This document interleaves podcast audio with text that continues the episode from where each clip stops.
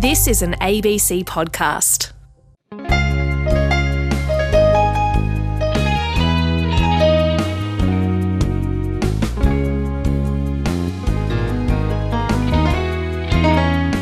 Hello there, and welcome to Between the Lines. This is Tom Switzer, and it's great to have your company. Well, later on in the show, a trifecta of America's crises.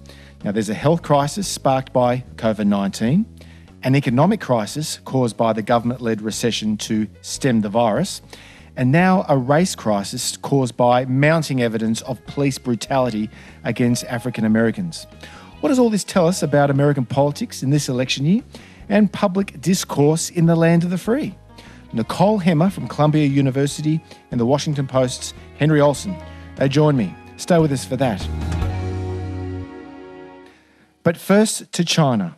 A few weeks ago, China imposed an 80% tariff on Australian barley and banned beef exports from some parts of Australia. Last week, Beijing sent a travel advisory. The message was that Australia was a risky place to visit. And this week, the rhetoric from Beijing stepped up another notch, with the Chinese Education Bureau warning its students to be wary of racism in Australia. So, has the COVID pandemic added a new dimension to the relationship with Beijing? Or is it just igniting issues that have been simmering away for a while now? Well, joining me to discuss these issues is the Victorian Labor Senator, Kimberley Kitching. Kimberley became a senator in 2016, replacing Labor's Stephen Conroy. And this week, she became the Australian co chair with Liberal MP Andrew Hastie of the Interparliamentary Alliance on China. Kimberley, welcome to RN. Thank you very much, Tom. It's, it's good to be on your program. Well, let's go to trade first. Trade Minister Simon Birmingham. He can't even get his opposite number in China to take his calls. What's going on here? Surely it's more than just retaliation for the COVID inquiry. Look, I think obviously relationships are a two way street, and people know that if you don't talk issues through, if you don't listen carefully, then things can get very messy and sometimes very quickly. So I think it does need to be a two way street. Obviously, if um, Simon Birmingham has been phoning or the department has been phoning, then we obviously also would expect those calls to be answered. Okay, now we're at the start of the worst recession in decades. Do you think Beijing is expecting that the economic relationship during this pandemic that'll force Australia to change course? Are they trying to intimidate us into changing course and bowing to China? I think that that kind of economic coercion isn't probably going to work. You know, one of the things obviously we export to China is iron ore. Iron ore's hit north of $100 US a ton. Uh, in the uh, federal budget table of assumptions, it's at about half of that. So we're doing very well out of our iron ore exports to China. So I don't think the having a recession in Australia is going to affect the way we deal uh, with with trade issues. What about beef exports? Because it's interesting that, that China's ban that they've come from Queensland, WA, New South Wales, but not from your home state, Victoria. Why do you think that's the case?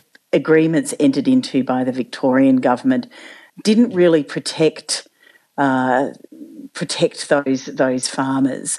So what I can say to you, Tom, is that I don't. I'm not sure that the memorandum of understanding that the Victorian government entered into on the BRI, or the second agreement they entered into late last year, are necessarily protective of um, Victorian farmers. As we've Keeping seen, with the Belt and Road Initiative, Geoff Raby, former ambassador to China, past guest on this program, he says.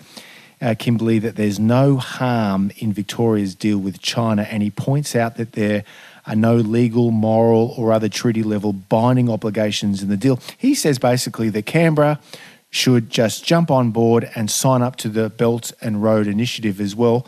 What are your What are your thoughts? Uh, look, I, I have been public about this. I don't think the Victorian government should have entered into those agreements.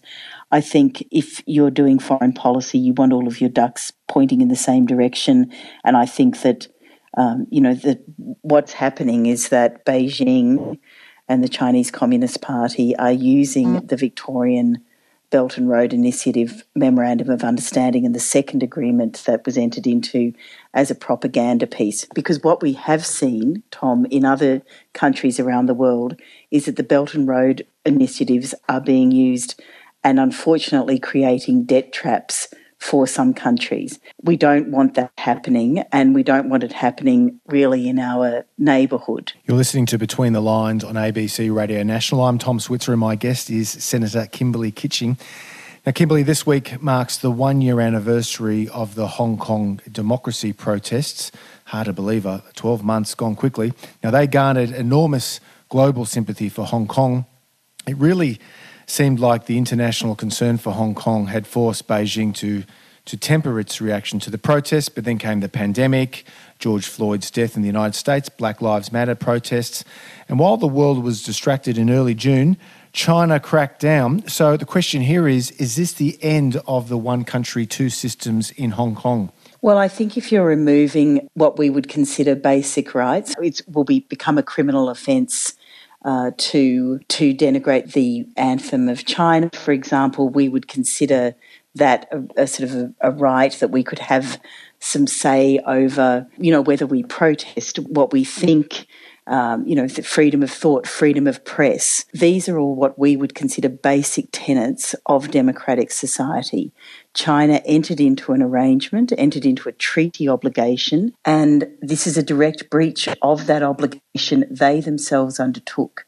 And I don't think you just get to change your mind about these things. Mm. I think that, you know, it's interesting that when you think back that China, mainland China, would say to Taiwan, you know, because obviously there's a view in mainland China to um, reintegrate Taiwan or to to have China, uh, Taiwan part of China again, they would point to Hong Kong and say, look, you've got nothing to worry about. But in fact, what we're seeing in Hong Kong is actually, I think, creating fear in other parts of the world.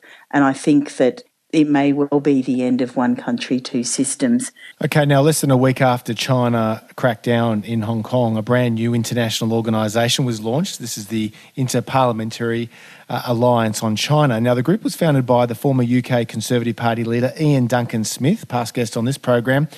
Uh, but it unites politicians from across the political spectrum. Now, you and Liberal MP Andrew Hastie, you're the Australian co chairs. What are your aims?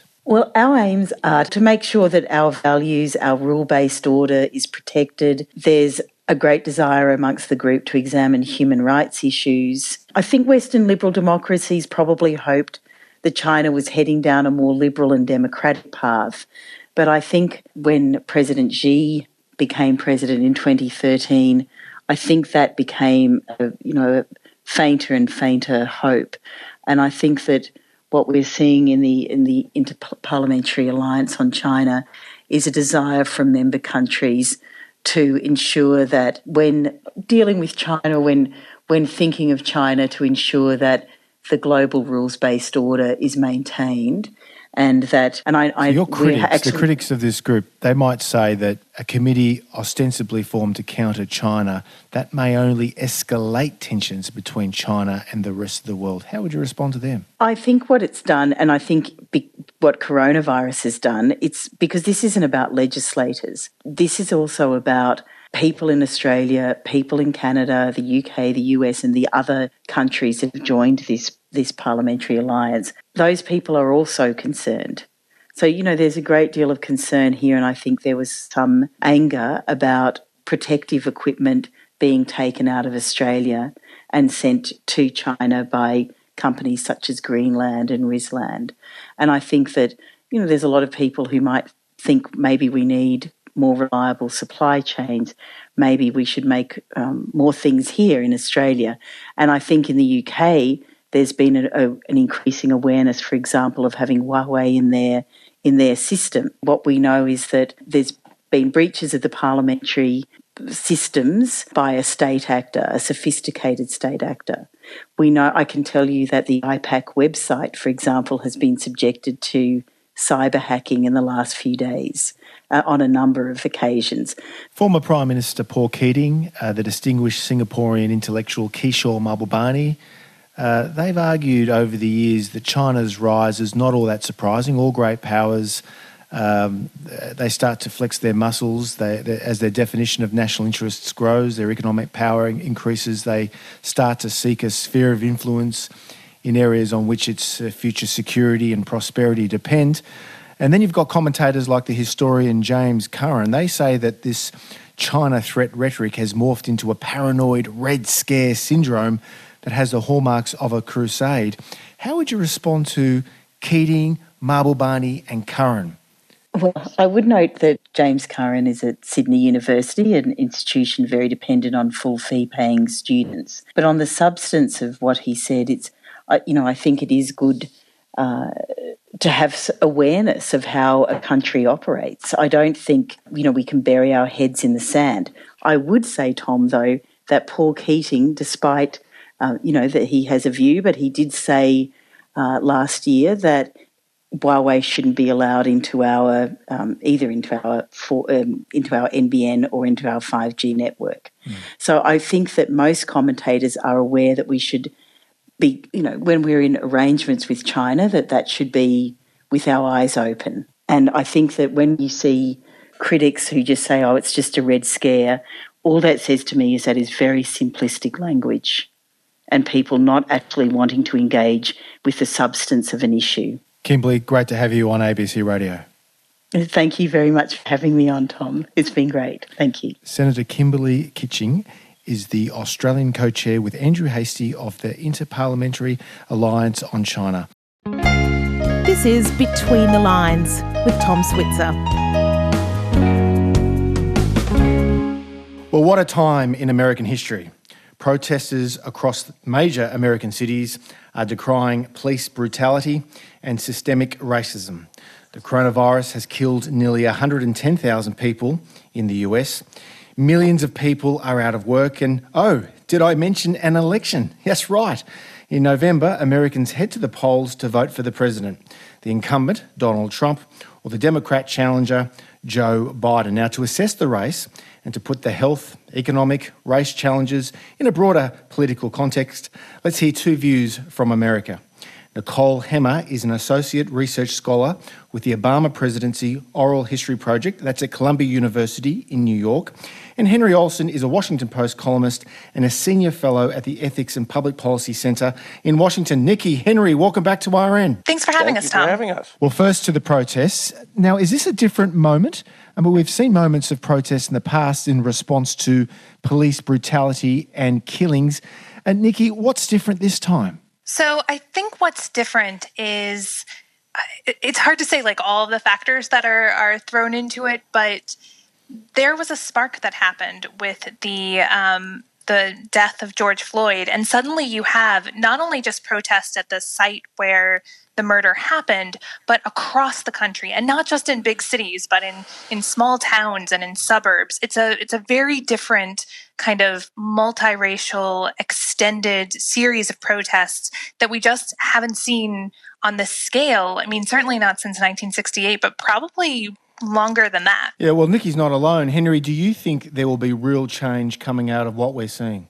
Well, I think there'll be real change. The question is whether it's going to be sufficient and whether it's going to be widespread. You know, that police violence has been decreasing over the last few years. The problem is it's still too high, but it's not a problem that has moved, not moved at all since the murder of uh, of African Americans in Ferguson, Missouri in 2014 started uh, more recent than 1968 look at police violence and racial inequality. So I think movement will happen, but the question is whether it'll be enough. And how does this affect the election this year? I mean, it, if you tend to forget this, it seems to me a, a, trifecta. You've got a health crisis, you've obviously got a looming economic crisis, and you've got this racial problems.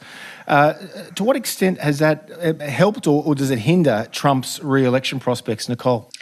So that's really difficult to tell. I mean, one thing that we know from the last three or four months is that there's so much volatility and unpredictability in American politics right now. Now, I, I would say that at the moment, both of these crises seem to be hurting President Trump. He um, is lagging behind Joe Biden in a number of different national polls. He's losing ground in some important swing states. So it seems as though this is becoming a real crisis for Trump's reelection.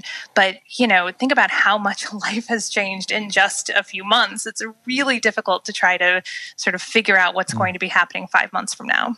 Yeah, but if you look at all the available public polling evidence, I mean, uh, it does show that Trump has severely damaged his credibility. You've got an NPR PBS poll that finds disapproval of Trump's performance. It's near an all time high, 47%. He's losing independent voters. The real clear average politics. Uh, average, uh, this is the average of all the recent polls. It has Joe Biden leading nationally by eight points. I was also struck, Henry, by a Wall Street Journal NBC survey showing that fully 80% of voters believe that things are out of control. Henry, does all this mean Trump is doomed in November? I don't think Trump is doomed, but he's clearly starting with a very large hill to climb. The fact is, because of our system, Donald Trump does not need to win the popular vote. He just needs to lose it by a small enough margin that his coalition's geographic centrality in certain states will allow him to win the electoral college. Basically, he needs to lose by three to four percentage points to have a good shot at winning the electoral college. He hasn't been that close uh, for most of the last year and the last few weeks have sent him in the wrong direction. It's a very large hole to try and climb out of in a short period of time.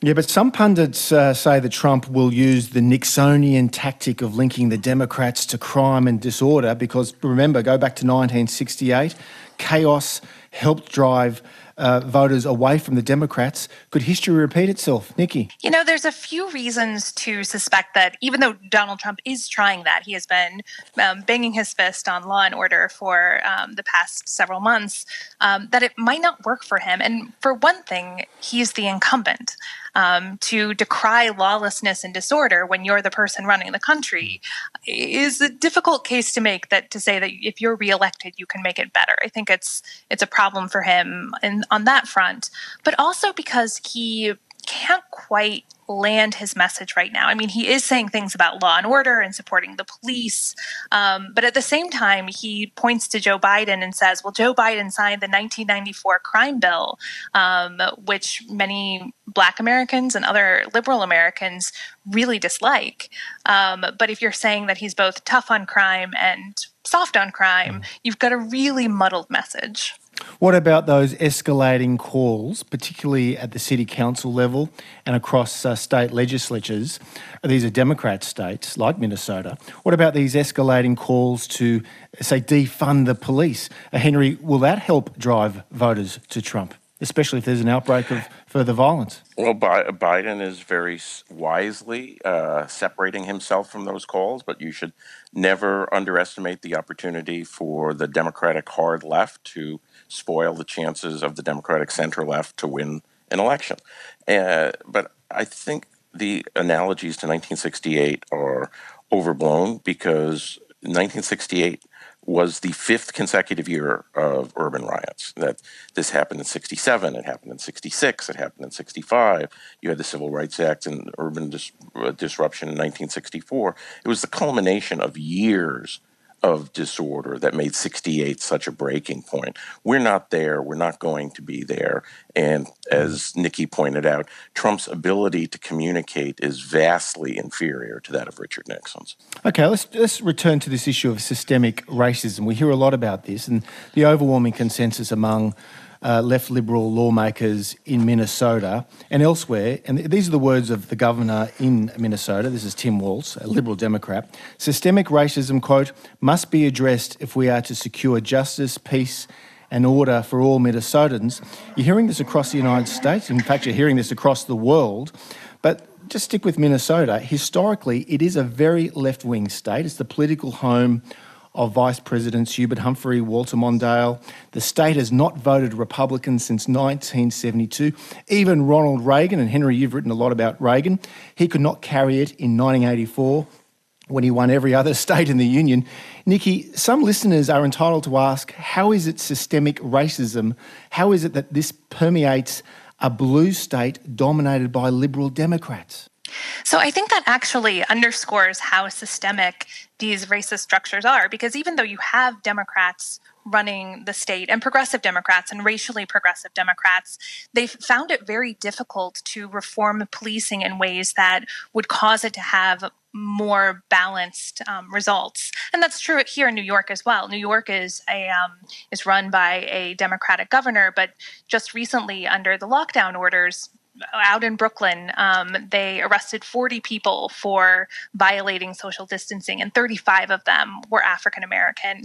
And that kind of discrimination in outcome um, signals that there's something deeper that's happening in the laws and in the policing that leads to these kind of unequal results. And in Minneapolis, they've tried quite hard to institute reforms, but they've run up against police unions, they've run up against um, police officers pushing back against reforms and budget cuts, and just have had a really difficult time changing those systems in order to reform policing there. Institutional racism Henry, is it as widespread across the United States as a conventional wisdom suggests? No, I don't believe that. I believe we've made massive strides on racism, and uh, I believe we've made uh, massive strides on prejudice as well. The if institutional racism pervades the Minneapolis Police Department, then uh, you can either have it one of two ways. Either the racism is something that is independent of political persuasion, or it's something that is incredibly difficult to eradicate using public power. Uh, the Democratic Party's response is that it is politically tilted towards conservatives and Republicans, and that it's relatively easy to uh, do it, or not not easy, doable in a short period of time through the use of public power. The evidence backs neither assertion. Henry Olsen in Washington is the author of The Working Class Republican, Ronald Reagan and the Return of Blue Collar Conservatism. And Nicole Hemmer in New York, she's author of Messengers of the Right, Conservative Media and the Transformation of American Politics. Now, there were some, some, surprisingly good uh, economic results just in the last week. The US job market um, has grown faster than it expected as the lockdowns ease. Um, and of course, you've got talk now on Wall Street uh, that this could be a V shaped recovery. To the extent that's true, does that help Trump significantly heading into November, or, or is it still likely America will face uh, some very rough economic times ahead? Nicole. So I do think that as the economy improves, that helps Donald Trump. Um, we're still talking about, we should say, like 16% adjusted unemployment, which is a really high number, kind of thing we haven't seen in decades.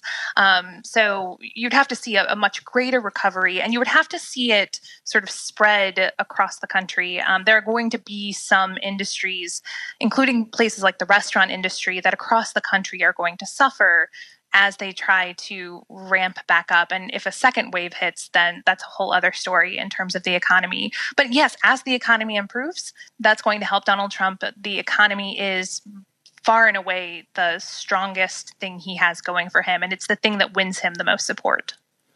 Not everyone cheered the upbeat US jobs report, Henry. Paul Krugman, he's a left wing economist at the New York Times, he said, This being the Trump era, we can't completely discount the possibility that they've gotten to the Bureau of Labour Statistics. now, the BLS, of course, uh, it has a staff of something like 2,500 career staff. They've got enormous credibility. What does all this tell us about how partisan and polarising the media have become in the Trump era? Henry? Most of the media is incredible part, incredibly partisan and polarized. And that's particularly true in the opinion pages, which is where Mr. Krugman is.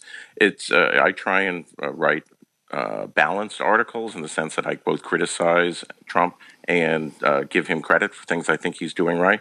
And virtually nobody operates that. Uh, it's either Trump's always right or it's Trump's always wrong, and everything is viewed through those lenses, and the facts become unrecognizable to people who uh, are actually relying on these uh, these pundits because it is all argued to make a point and never is a deviation from the main point allowed.